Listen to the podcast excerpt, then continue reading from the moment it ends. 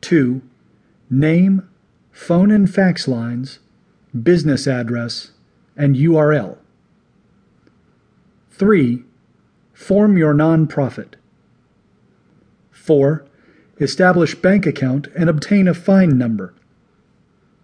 5. Get seller's permit. 6. Get business license. 7. Purchase patient software. How about the money? Posit. Eight deliveries per day on average working six days each week, taking off Monday, for instance, with average purchase half ounce for $100 equals $19,200. Cost of product $13,300 or 7 pounds at $1,900 per pound. $19,200 average monthly income, $13,300 cost of goods, $5,900 for estimated quarterly taxes, all overhead and all costs, including yourself.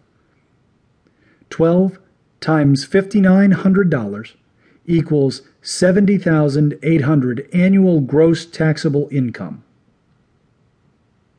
Step 1 State ID card.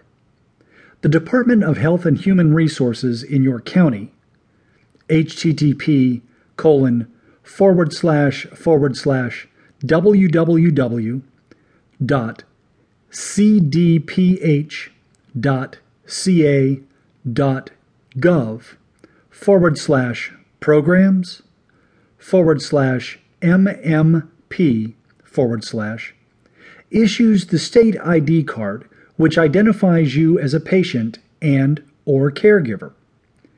A caregiver card allows you to carry a given amount of marijuana for each person in your care. Start by downloading the form at www.cdph.ca.gov forward slash programs forward slash MMP.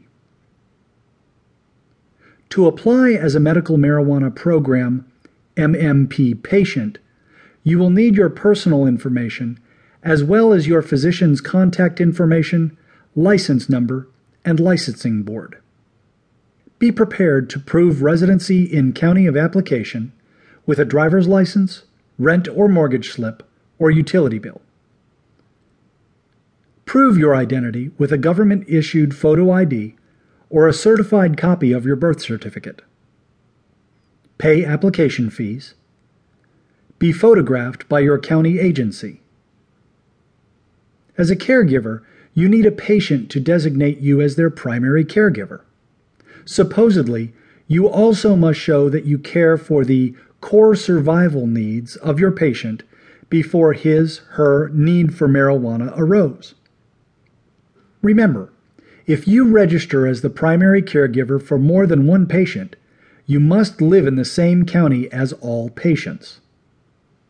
You can locate your county's office at http colon forward slash forward slash www.cdph.ca.gov forward slash services forward slash pages forward slash mmp counties dot aspx.